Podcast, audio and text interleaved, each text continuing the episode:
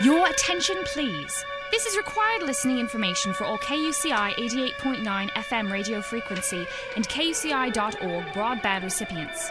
Weekly Signals with Mike Caspar and Nathan Callahan, a one hour irreverent reality based mashup of contemporary events, commentary, and interviews, broadcasts every Tuesday beginning at 8 a.m. sharp. You may choose to listen to Weekly Signals Weekly Review, Seymour Hersh, Garrison Keillor, Terry Jones, and Arianna Huffington, to name a few, demand online at weeklysignals.com or live during the Weekly Signals Tuesday morning 8 a.m. time slot. However you choose your listening is required. Again, that's KUCI Weekly Signals Tuesdays, 8 a.m., and so on.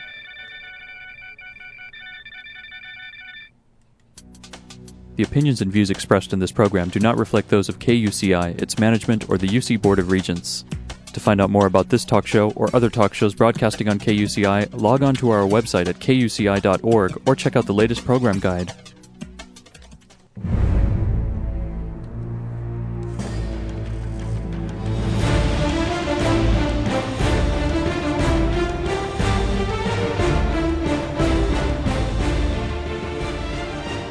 Welcome to Privacy Piracy. You're listening to KUCI 88.9 FM in Irvine and live audio streaming at kuci.org. I'm Lloyd, I'm the show's engineer, and you can find out more about our great guests on this show if you go to www.kuci.org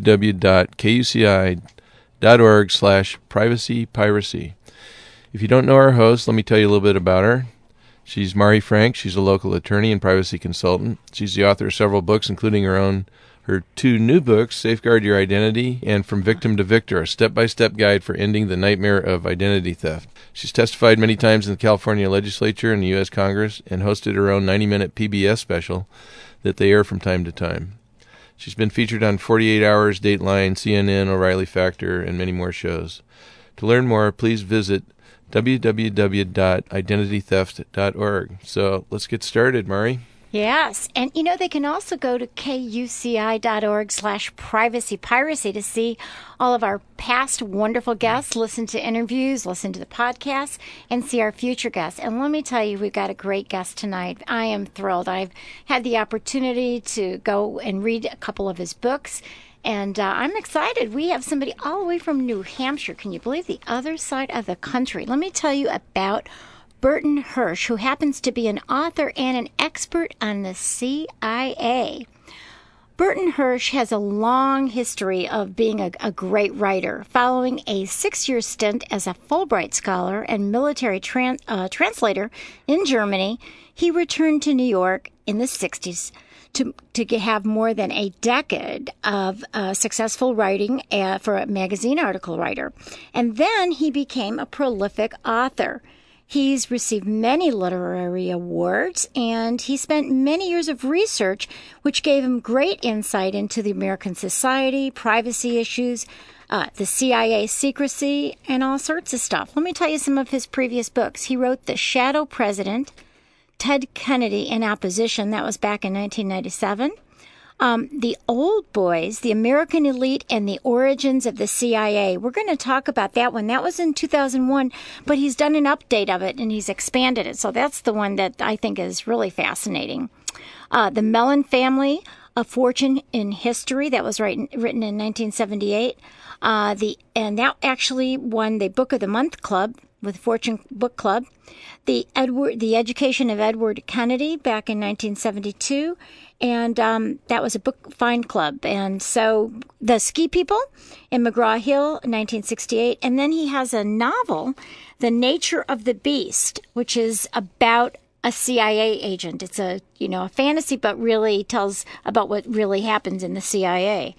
So um, I just want to tell you, you know, uh, Daniel Schorr, who is a senior political analyst for NPR, says Burton Hersh has brought to life the dark and secret world of American intelligence in its formulative years. It is a breathtaking, comprehensive piece of research and a miracle of lucid writing. So you can learn more about that at treefarmbooks.com. Hey, are you there, Bert?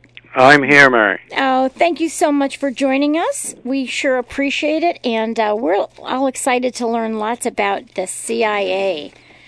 That, uh, tell me, you've done so much research about the CIA. how is it that you happened to get involved in in interested in spying and all this history? Well, I had some. I had a bit of a history in military intelligence when I was myself a soldier in Germany, so I had some idea how this game worked, and I thought it would be a good idea to think about writing about it. And uh, I, I was very interested when when uh, William Casey became the CIA director in 1981.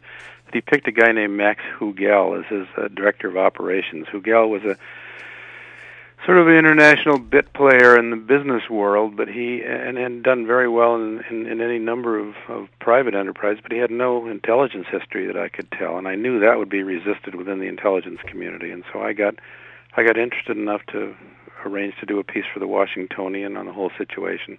After that, I got to know uh, Bobby Inman, who was the deputy director of the CIA, and he ushered me into some of the other uh, uh, less frequented corners of the intelligence community and with that, I thought, well, maybe I ought to think about a book. And from then on, I was largely doomed. It, it had a life of its own, right? It certainly did, yeah. so that you know that's kind of a secret uh, organization. So how much access did the CIA and the government give you when you were trying to write this book? Well, you know, the CIA, oddly enough, has got a PR wing. It's got people who handle the general public and journalists, especially.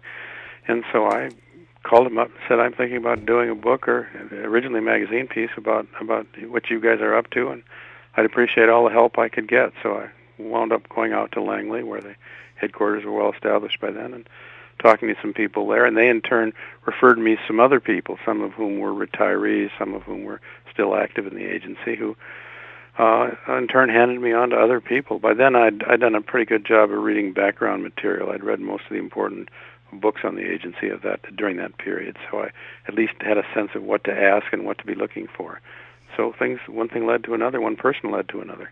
Wow. So, how did you get these uh, intelligence veterans to talk to you? Like, weren't they scared they that somebody would come and kill them or something? I don't think so. Uh, you know, I mean, uh, most retirees will will tell you everything they know if you'll only sit still and listen to them. and this is no less true of the of the professional intelligence uh, people most of them. Here and there, I ran into somebody who gave me problems, but I was able to win over key figures in the agency, uh, people like uh, Richard Helms, who'd been the, himself the director and, and a highly respected director for many years. And and when once I did that, uh, and I began to ask about particular situations, he'd say, "Well, I that's something I don't know everything about, but you ought to talk to X who handled it in Germany for us, or or Y who did the analytics side." And pretty soon, one person handed me to another, and after a while, they all lost track of what I knew and what I didn't know. at that point, I, I joined the Association of Former Intelligence Officers and began to show up at their annual jamboree in in, in Virginia. So, uh, you know, with that, I, I had access to the uh, uh, cocktail parties and and social events, and pretty soon people forgot that I wasn't an agency veteran. So you I kind of in other words, I penetrated the agency. So you kind of played identity theft as an agent. You became a CIA agent yourself. yeah, I, having joined the Association of Former Intelligence Officers, I became an active member and ultimately went on the board of directors of the New England chapter. So I get, got to be a familiar face, and people weren't quite sure whether it was a good idea to be talking to me. And by after a couple of drinks, they didn't care. That's, that's the that was, truth. That was smart. So most of your research was done at these cocktail parties after a bunch of drinks, huh? Well, not most of it, but uh, certainly doors opened and people told me you ought to talk to somebody else who knows. And, yeah. and I, you know, I made some friends. Some of them are became lifelong friends. That's wonderful. So, what you know, this is something a lot of people don't know the original name of the CIA and what its mission was and which president started it. That's a real history in itself. Yeah, it was. The, the CIA really. I mean, one of the one of the reasons when the Old Boys was uh, published, it originally was published about uh, um, 92, I think. The the uh, Scribner version came out, and um, there was a, there was a lot of hesitation on various grounds about whether all this information ought to be out there. Certain people who were active in the agency or had been active called one another and said, "Can you find something wrong with this book so that we can discredit it?" and it, it, it, you know, it, it had a bumpy trip uh, over the hurdles with the critics, some of whom either felt I was talking out of school or what I said couldn't possibly be true.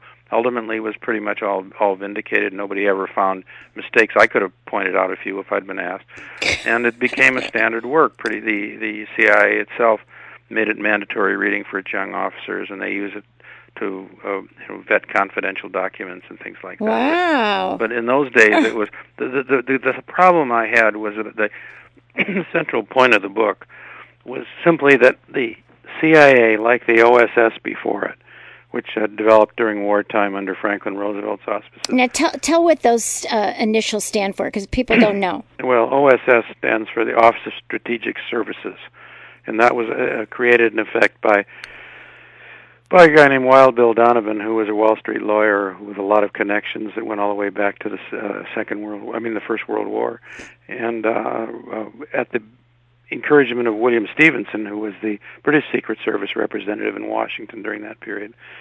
I think the Brits wanted us to take up some of the weight of uh, of the intelligence responsibilities, and so uh, uh, Well, Donovan wait- Donovan knew a lot of people, and so he he used his acquaintanceship. It- What what really developed then and afterwards, and in the early CIA, was that the the um, the CIA, the OSS, and then the CIA, as I said in my book, became a kind of collection agency for the big American corporations. If they were having trouble, uh, they put pressure on the president or directly, and got uh, the CIA involved in overturning uh, countries where there was threat of nationalization of resources or or where the uh, political atmosphere was uh, unwelcoming to these corporations. And, and this connection between American, the big American interests, corporative interests, and the uh, uh, American intelligence community was not something that anybody really in that world wanted to see out there in print. So my book was much attached for pointing that out. I didn't attack this. I thought this was a reasonable and and, ex- and predictable use of government capacities.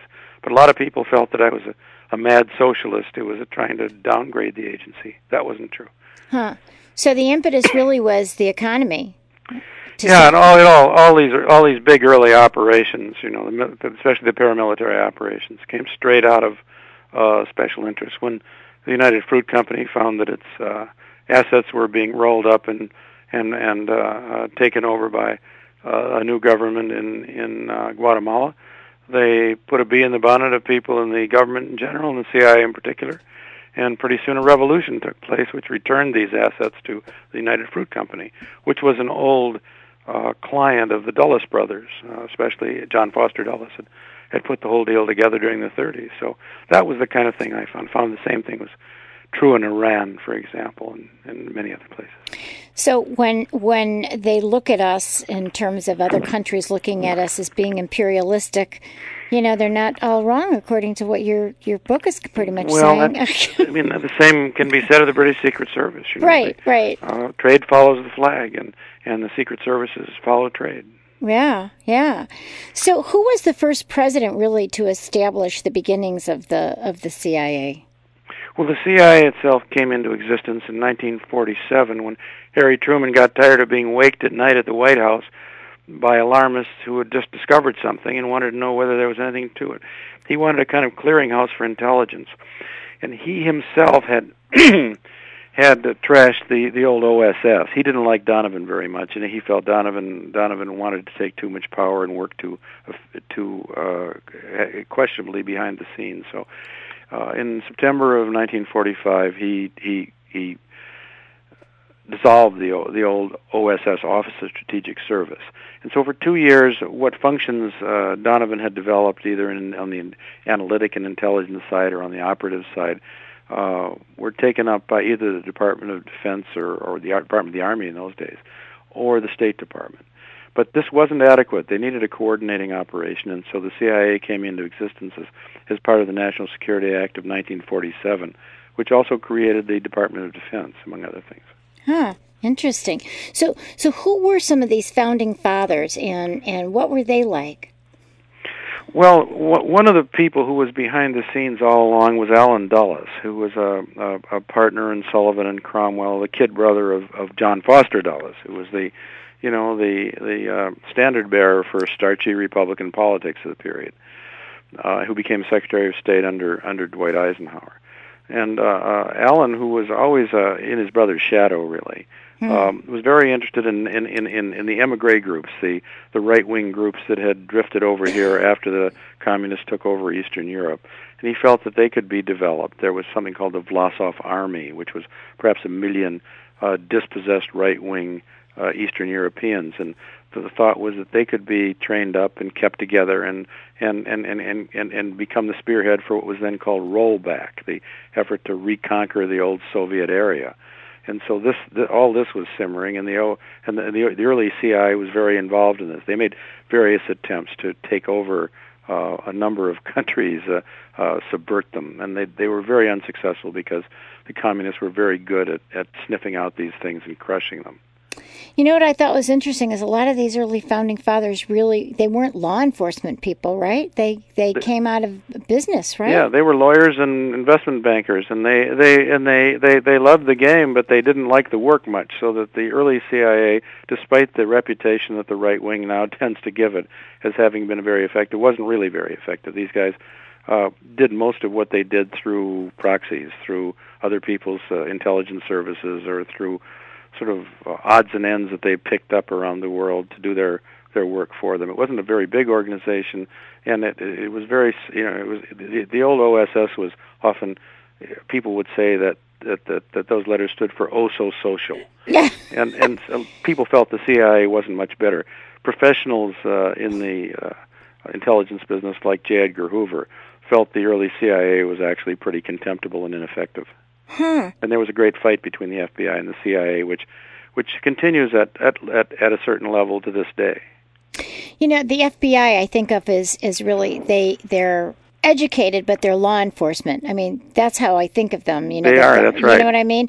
Whereas the CIA is really not like that. What's it like today in the CIA? They're not law enforcement, although they're doing law enforcement. Basically, some of them, right? Well, they try not. They're not supposed to do law enforcement. They're they're, they're supposed to be spies, and they're supposed right. to find out what, what's going on out there in the world. And the FBI is supposed to stick to uh, the United States and not reach out beyond. But there's always been some overlap. Even during the Second World War, the FBI had, you know, had had uh, operatives in in uh, any number of foreign capitals, especially in South America. And after the war, uh, that system was expanded, uh, the so-called legal attaché system of the FBI. I've just finished a book called Bobby and Edgar on Robert Kennedy and J. Edgar Hoover, so I'm fairly up to date on the FBI. Yeah. So what what is the name of your new book? It's going to be called Bobby and Edgar. Oh, Bobby and Edgar. Yeah. Oh, very cute. Let me ask you something. So, um, T- like today, if you want to, let's say we have students here on the campus at the University of California, and of course, people driving by that are maybe sick of their job. What what do you have to have to join the CIA? You have to be college educated. What do they want today? Well, do you know? The, the CIA has been actively looking because they've been uh, increasing in size. They they were cut back a, uh, about twenty percent during the Clinton era, and that may be one reason that Al Qaeda got a grip the way it did. And there's Hmm. they're often uh, the, the government is often attacked for that. The, the Clinton administration for having cut back our security and international espionage systems, but. Uh, they, they, they're they're obviously looking for well-trained people who are quick on their feet, who particularly who have language abilities. If they if they they know Arabic, if they know Russian or Chinese, if they know the you know Urdu or the languages of the of Southeast Asia, they're they've got a much better shot. It's a much more professional operation than it was during the era of the old boys when uh, you know, uh, coupon clippers tended to drift into the organization. People who, got tired of the law and wanted an exciting life but didn't want to stick their neck out. That tended to be the types of the period of the old boys that I write about. Hmm. You know, I, I noticed that you talked about the CIA in the late 1950s. They they really started to skirt the law and lie to Congress and and pretty much defy constitutional constraints. Tell us about that. Well, that became the pattern, and, and, and every time somebody in Congress would, would approach them or they they get called before a committee, Allen Dulles would say, "What we're doing is protecting the integrity of the American homeland, and we you don't want to know what we're doing. It would it would uh, uh, complicate your life and implicate you." So they pretty much bluffed their way through for many years. There, there was a Eisenhower got fairly tired of Allen Dulles, and and he had uh, uh, uh, David Bruce and and Robert Lovett, who were two prominent figures in diplomacy and and in Lovett's case in in banking. Um, take a good look at the CIA, and they concluded that these guys were largely ineffectual and were, you know, causing all kinds of problems around the world that didn't that we didn't need to live with. And that report was suppressed, but it was very interesting. I remember uh, uh, Arthur Schlesinger had a copy and gave it to me, and it, it's it, that's it's in the old boys, of course. Right. It suggests that even during the 50s and 60s, there was a lot of hesitancy about the mischief these people were making. Wow. What influence did you know? You talked about the Nazi influence. What influence did the Nazis have on the CIA, and what was their relationship with some of these uh, good old boys? Well, you know, people like like Donovan had uh, you know, legal uh, friends, uh, people of influence who were part of of the Nazi establishment, and then uh, the Dulles brothers, particularly, were very. They handled uh, affairs for the American commercial community in Germany to a considerable extent. They had offices in both Hamburg and Berlin. Uh, Sullivan and Cromwell was the name of that firm, same firm which uh, uh, produced the Panama Canal. They, they had a long history in that firm of manipulating around the world, and uh, so the the, the, the Dulles brothers uh, had been involved in throughout the 20s and or 30s in the floating of German bonds in this country to pay off uh, German war debts and so forth, uh, which Hitler repudiated. And uh, uh, many of the senior figures in German industry and even in the Nazi Party were very close friends of the Dulles. For example, Hjalmar Schacht, who put the uh, German the whole German economy together for Hitler, uh, was was a very close friend of both brothers, especially of Allen. There's some wonderful letters back and forth in in the Mudd Library in Princeton, and they did everything they could to protect these people. They were close to the the, the people who were at the top of the uh, IG Farben uh, network, which produced uh, uh, most of the German munitions. And Allen himself uh, tried to pick up the pieces right after the war uh, through proxies and, and, and, and, and make a lot of money. So there was a, always a connection between this kind of espionage and self-interest and, and, and the great commercial entities of the period. Wow. You also talked about Allen Dulles, um, who destroyed the career of the head of the United States Army Intelligence rather than, hit, you know, admit that he was dealing with the with Germany. So, tell us a little bit about that. Well, that was that was sort of an interesting story. I, I talked to the man who was head of G two, as it was called in the Army, Arthur Trudeau, before he died, and he told me the whole story. Um, it happened that we were dependent for most about 95% of the information we had on the East Bloc and on Russia on an organization which originally had been a Nazi organization, the Gehlen Group, uh, which which uh, ran German intelligence at that point. Uh, they were subsidized and set up by us. And Gehlen, although Gehlen himself was probably pro-Western, he was a, uh, you know, a kind of a, an old Catholic Junker.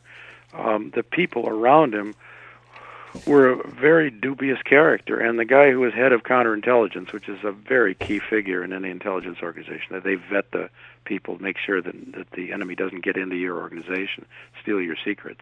A guy named Heinz Felfe had been approached by the the he'd he'd been in the in, in the SS, had a long history as a as a as a, a middle level Nazi, and and he then was approached by the KGB and bought off, and most of the information that we got on the East Bloc and on the Soviet Union for about 15 years came through what, what uh, Gehlen's organization was called the Bundesnachrichtendienst.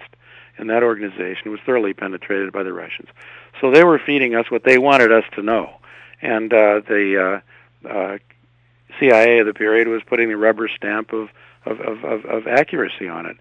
So that explains some of the colossal failures of, of intelligence during that period. Wow. I just want to introduce you again. We're speaking with Burton Hersh, who is a wonderful author, and we're talking about um, his book that he's just kind of updated and expanded that he had written previously about the history of the CIA. It's called the Old Boys, The American Elite, and the Origins of the CIA. And as, as we know, when we study history, it sure tells us a lot about what we should be thinking about for the future to avoid the pitfalls and also what to do to improve. So it's a, it's a great book, and we've got Burton here. Burton, let me ask you another question.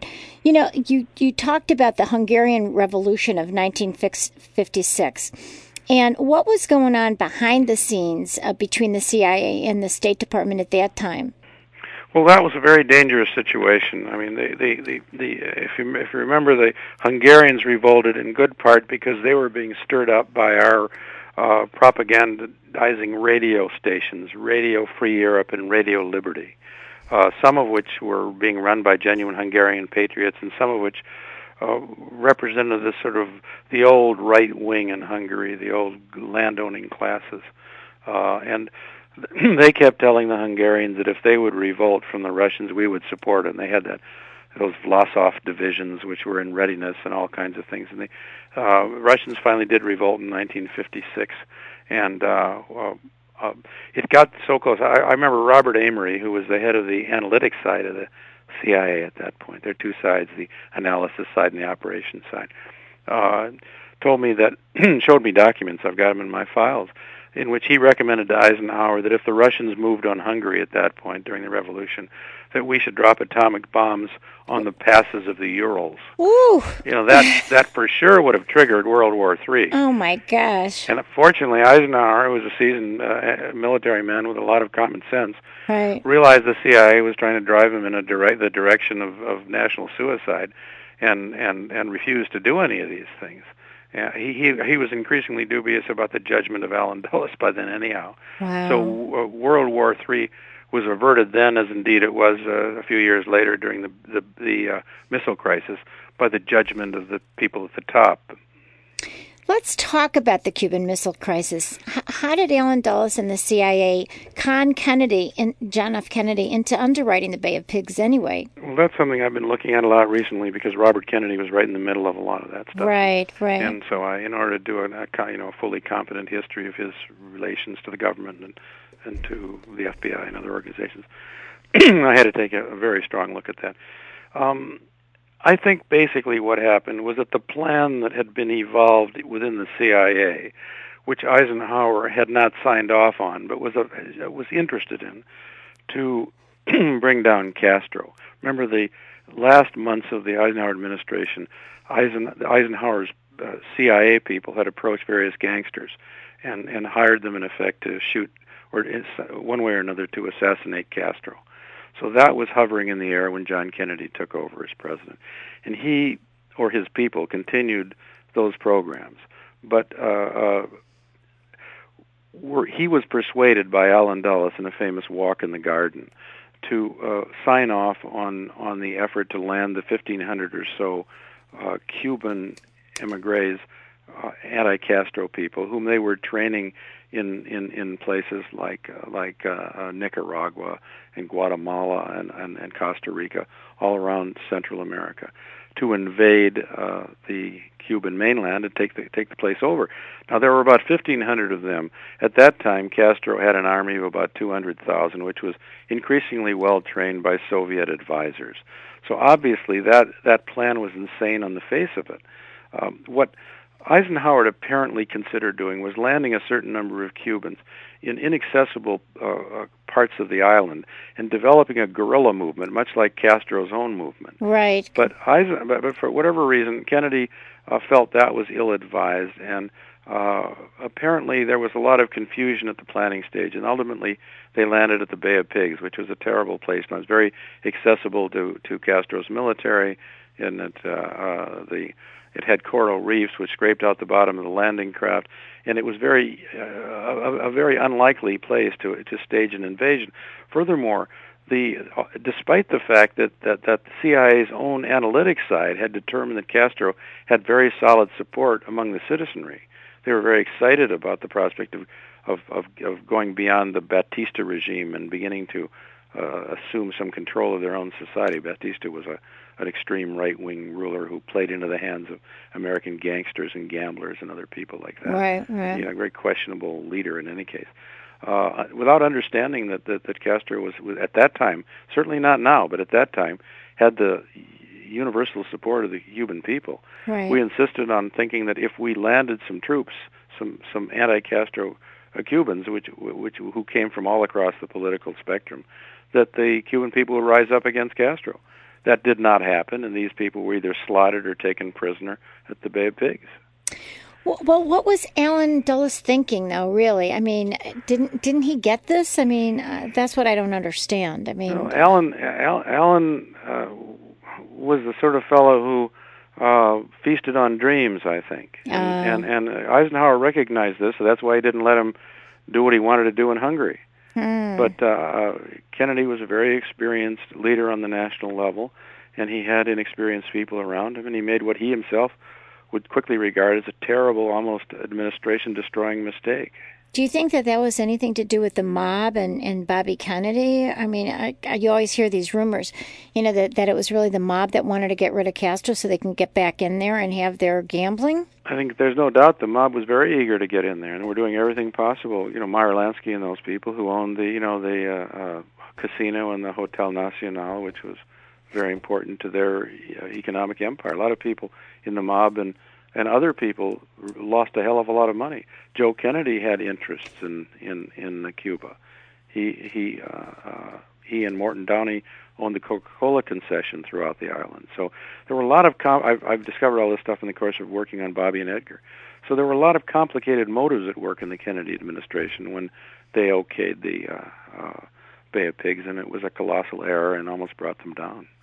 So, so when Kennedy pulled back, you know, how did the agency respond? And, and do you think that had anything to do with his assassination? Well, again, that's something I've been looking at a lot more closely with this book than I did the the old boys. Right. Um, I think there were a lot of, you know, obviously, people all across the board were, were disappointed. Cubans of every stripe felt that he'd he'd he'd he'd let them down. He hadn't allowed sufficient air cover. He hadn't destroyed the trainers with which uh, the Bay of Pigs, you know, the pilots of which strafed the Bay of Pigs and and and and prevented. I don't think that that would have made a lot of difference. I think they were so outmanned that if it had come to a you know open confrontation between the uh, Castro's forces and the and the uh, uh, invaders, I don't think they would have had much of a chance. But uh, th- there was always a tendency to blame Kennedy for this, to say that he that he ran out at the critical moment. The fact is that he, you know, he he was Jack Kennedy was a very sick man, right. and and and and his health became a factor sometimes, especially in periods of crisis.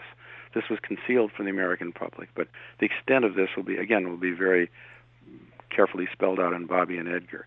So that was a factor. That was something that people had to think a little bit about. Uh, the, the CIA was terribly disappointed. The more radical Cubans uh, uh, were murderously angry at, at Kennedy because they felt he'd abandoned them. People in the CIA who worked with him, like David Atlee Phillips and others, um, retained a, a, a. I knew, knew Phillips, and he he retained a, a, resentment of the Kennedy administration till the day he died over having let down the people that he'd been training and making promises to. So that was all all smoldering and and and uh, um, as for the assassination of Jack Kennedy, I think that's a very complicated business. But in my opinion, Bobby Kennedy's uh, uh, prosecution of some of the senior mobsters, a number of whom I, I this is something that my book will deal with, uh, were acquaintances and sometimes associates of his father. Um, Bobby's determination to to bring the syndicate down undoubtedly played a big part in the train of events which led to the assassination of his brother. Hmm. It, it, that's a complicated subject, but right, but, right, because uh, everybody wants to know what happened. I mean, still, there's so much secret I think, stuff. I think yeah. Bobby and Edgar, because I got at the at the secret FBI files on these things. I can tell you that there's a lot more to it than people realize, and my new book will will, will spell that out. So when is Bobby and Edgar coming out? well, it's just it's up for auction in New York now. We have a number of bidders, and we hope that it'll be about a year. Wow, you're going to have to come back on when you have that one ready. Cause I'll, be, I'll, yeah. I'll be ready, but, the, it, but it carries a, a lot of these questions out, you know, in the direction that you want to go with them. Right. It sounds uh, like a this is a teaser. I hope so.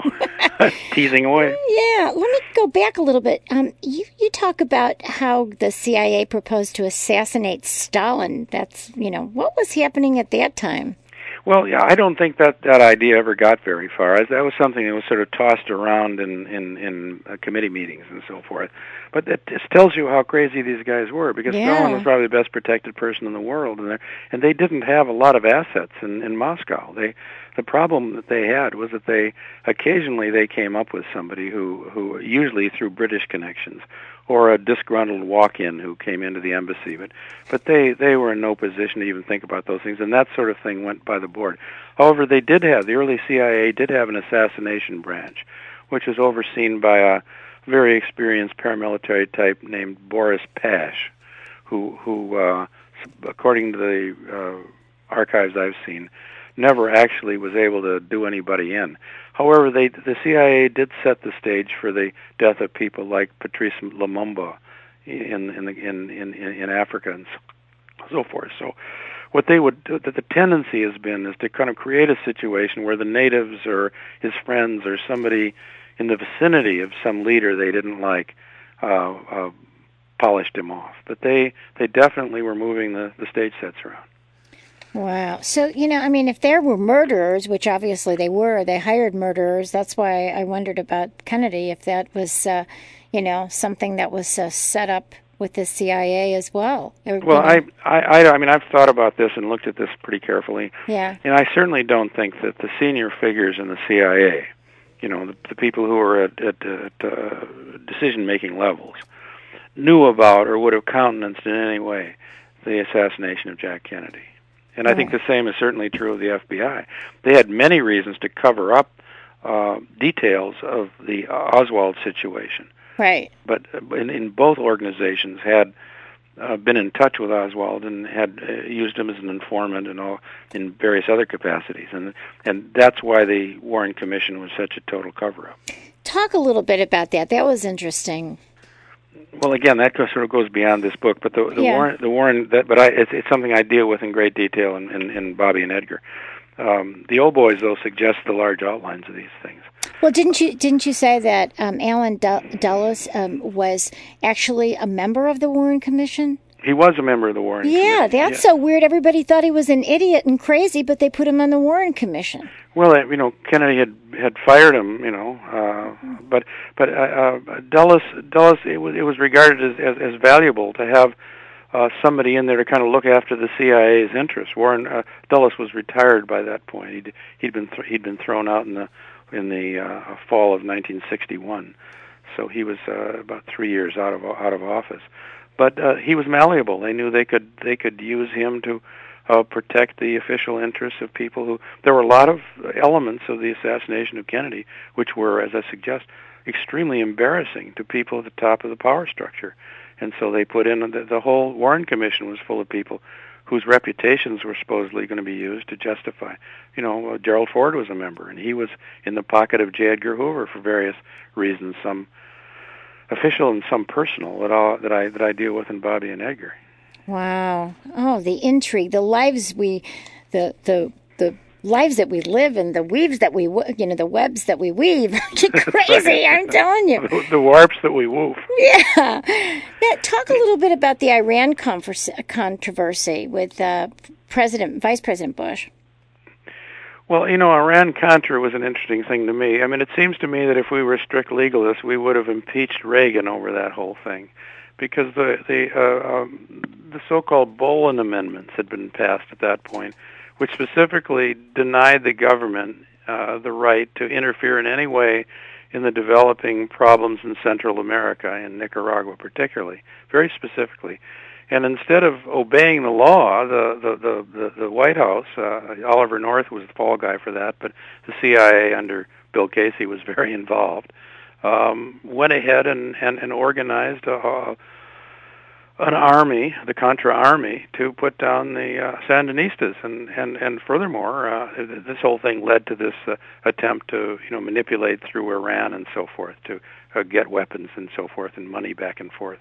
But it was a totally illegal thing. Oliver North was the guy that that took the fall for it as much as anybody. But there there, there were a lot of people in the government, up to and including the vice president, who were involved in it. And the worst part of it, in my opinion, was that in order to convince some of these Contra leaders to fight for us or appear to fight for us, we agreed, uh, because a lot of them were in the drug business, to bring drugs into this country, and some of them in government airplanes, Oh, my. and, and land them in Florida and in Arkansas, and, and, and then send guns down for them to fight the war that we, which was against the law for us to be fighting. So it was a, a very nasty imbroglio.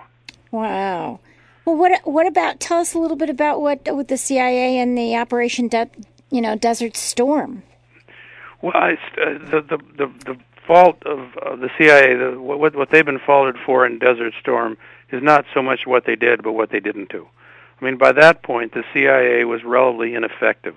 Casey had died of a of a, of a brain cancer, and uh, there had been a series of, of, of agreeable but not particularly effective directors, and uh, uh, we did not have good penetration of, of Iraq. We did not then, nor have we since. We didn't know what was going on in in Baghdad, and so the CIA was very often lumbered for for not having provided the kind of information.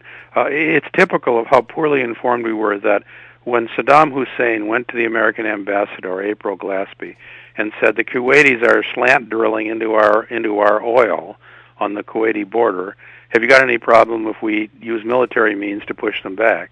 April said, "Go ahead, do what you want." Ugh. And and then uh, we overreacted and, and and went to war over this issue, leading to a situation which ultimately produced the current war, in which we have find ourselves all bogged down, and and and have destroyed the one wall that we had against uh, a Shiite expansion in Iran. So, a situation we brought it brought on through a, a misguided CIA operation in 1953. So, Wow. a lot of these things have bad long-term consequences. Right now, the, the, another one was in Afghanistan with Osama bin Laden. Right? Didn't this, didn't the CIA kind of deal uh, on a friendly basis with Osama bin Laden? Talk about that. Well, originally, uh, when when when we uh, in '79, we initi- '78 or '79, we initiated a program to, to try to get the Russians out of Afghanistan. They had just come in because they felt that Afghanistan was being infiltrated by Western elements. So we uh, got into league with the Mujahideen, the the uh, local uh, guerrilla commanders, who also in, in in Afghanistan who also hated the Russians. We had sent pe- very astute CIA types like Milt Bearden to run that thing. Uh, he does a good job describing the whole thing in his book. Um, the problem was that in order to activate these people, we had to sign on with a lot of people who were either growing heroin or involved in a kind of of, of, of wild-eyed Islamic Jihad movement, uh, starting with uh, Osama bin Laden, who worked with us or collaborated with us in the efforts to throw the Russians out. Once the Russians had been thrown out, the Islamic f- fanatics got all worked up and decided that it was time to throw all foreign elements out of the Middle East. And that led directly to the predicament we're in at the moment. Yeah, I mean, so the the CIA has uh, really messed us up in a lot of ways. How about with well, them? well, the CIA does these things on the advice and consent of the President of the United States. It's unfair to blame these often uh, very astute and public-spirited uh, professional intelligence officers for mistakes that are made in other parts of the government. And that's, I think, the CIA has caught a lot of flack it shouldn't have. It, it was underfunded for years a- after the end of the Cold War. They, you know, they cut 20% at the same time that Osama bin Laden was rising as a threat. They cut 20% out of the CIA budget, most of which came out of the so-called HUMINT or human intelligence side of the CIA, which is exactly what we needed the most: spies in in, in this part of the world. And and uh, uh, we cut back to a total of 1,100 CIA operatives around the world, out of a total of 16,000 people in the CIA. In other words, it the the, the uh, Wow. it got to be a kind of a headquarters heavy operation without very good intelligence coming in. At the same time, our the the other intelligence services on which we depended for years for for a lot of that on the ground intelligence, the Israelis, the Brits, the Germans, had pretty much dried up. So we were we were flying blind. Was- Oh. We had very bad leadership, in my opinion, uh, uh, from from a series of presidents on the intelligence. I think things uh, got more serious uh, under Bill Casey, but again, they led us into things like the war in Nicaragua, which may or may not have been a good idea. So, is there much oversight in Congress over the CIA, or is it just basically it's the president and the CIA does their own commensurating? Well, it's hard. You know, I, I just last week I was in Aspen, and I, I I was in a conference with Jane Harman, who uh, you know the congresswoman who was basically along uh, along with Porter Goss ran this this select committee on intelligence in the C, uh, in in in the House of Representatives that overlooks and and and, and supposedly coordinates all the Congress and the CIA. And my feeling was she's a very bright woman, very astute, very hardworking. A whole lot of things obviously went have been going down on her watch that uh, she was uh, uh, only marginally aware of. Oh, You know, the problem is the CIA conceals stuff from the Congress at the request of the president, and the president changes, and there, and there, you know, there, there's confusion. There, there, the, the, the gears don't mesh too well. Huh. so so who are the people who make up the CIA right now, and and how has it really been shaped by the previous attitudes? Well, the CIA has had a, has had a, you know it, periodically it undergoes some very rough uh, treatment. It it uh, um, it had a series of uh, uh, uh, DCIs, you know, the uh, uh, people in charge of the agency, directors. Uh, there was a sort of revolving door operation all through the Clinton years. Uh, then then George Tenet came in. Tenet had been a, a, a sort of a functionary or a bureaucrat in in this in the Senate Select Committee on Intelligence, and uh, Clinton put him in, and he he was a kind of a uh, um, sort of a rubber man. You know, he could things bounced off him. He he had an ag- agreeable, sort of open uh, personality. Uh, he, he was retained by Bush and uh, uh, really planned, the, in effect, the intelligence side of the war on Afghan in in Afghanistan, which was really quite successful to you know to to corner and drive out Osama bin Laden and and and destroy the Taliban. That basically, uh, if we'd followed up effectively on it, would have one our one of our few intelligence successes the last 50 years or so. Um, he wound up getting into a fight with Rumsfeld, who really felt the CIA had too many paramilitary functions that should have been part of the Department of Defense. And in the end, he got bounced out and replaced by Porter Goss, who was so political that he all but destroyed the top three layers of the CIA, both on the analytic and on the operations side. And uh, now we have uh, uh, uh, something uh, that's sort of um, it's something called the Director of National Intelligence, a new layer of of, of bureaucracy that that is uh, above all the other layers, the FBI, the uh, CIA, and, and, and the NSA, all the other different intelligence functions.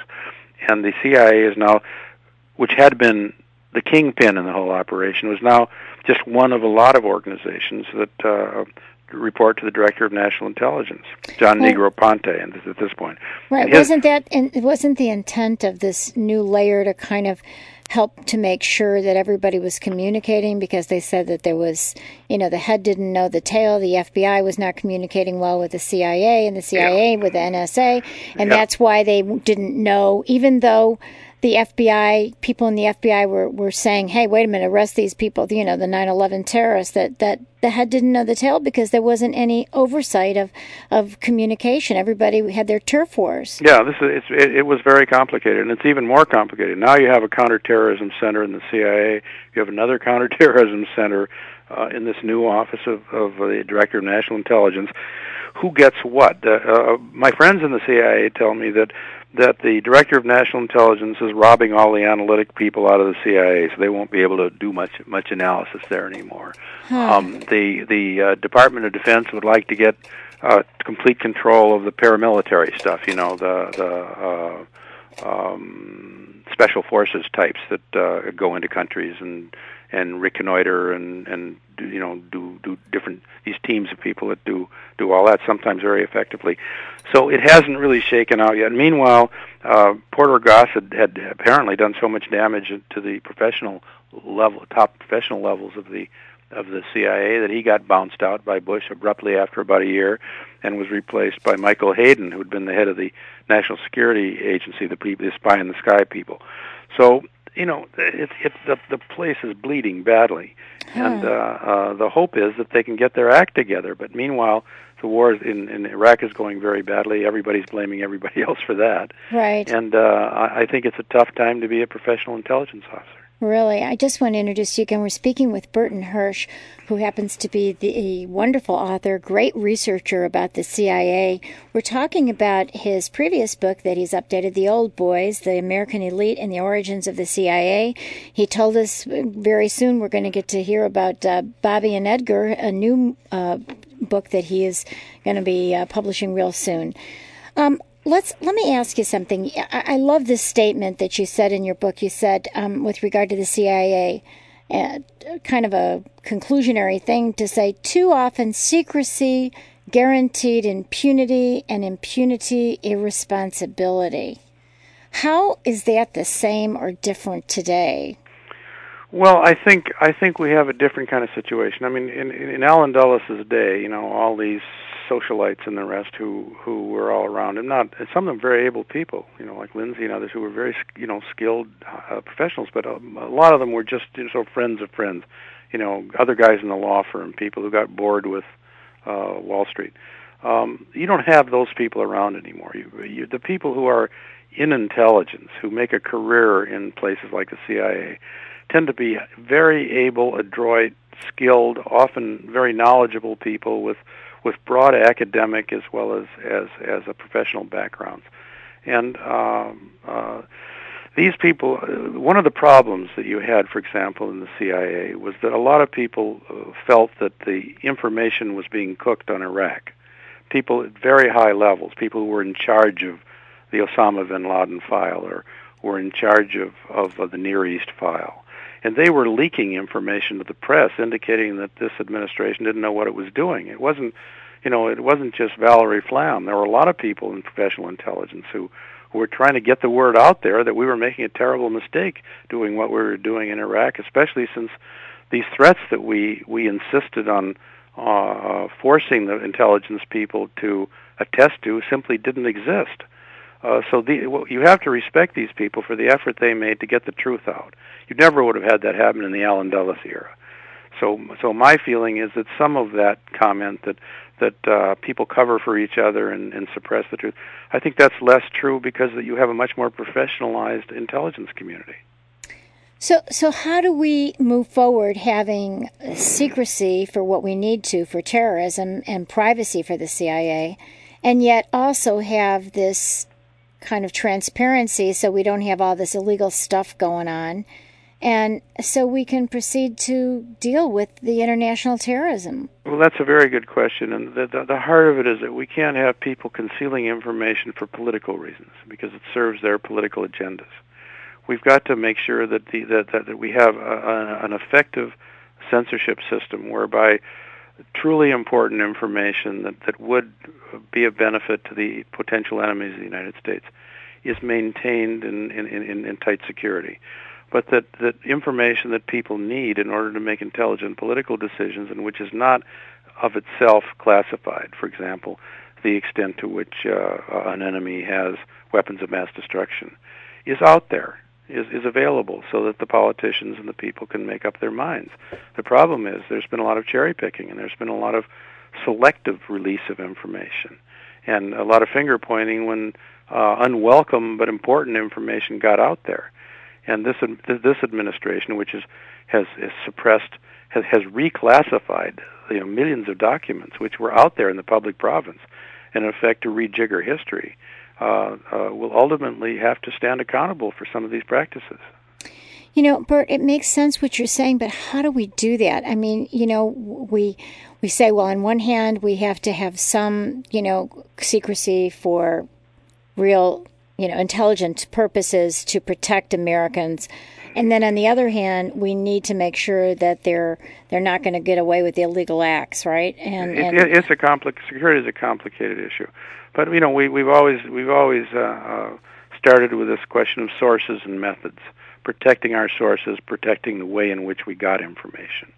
Uh, we really beyond that, where it's a where it's a you know a, a large matter of public import, I think as much information should be out there as possible, so that that we can make intelligent decisions and not rush into wars or rush into calamities because we're misinformed or have have have, have misinformed ourselves or groups in the government have misinformed the rest of us for largely political reasons, self-serving reasons.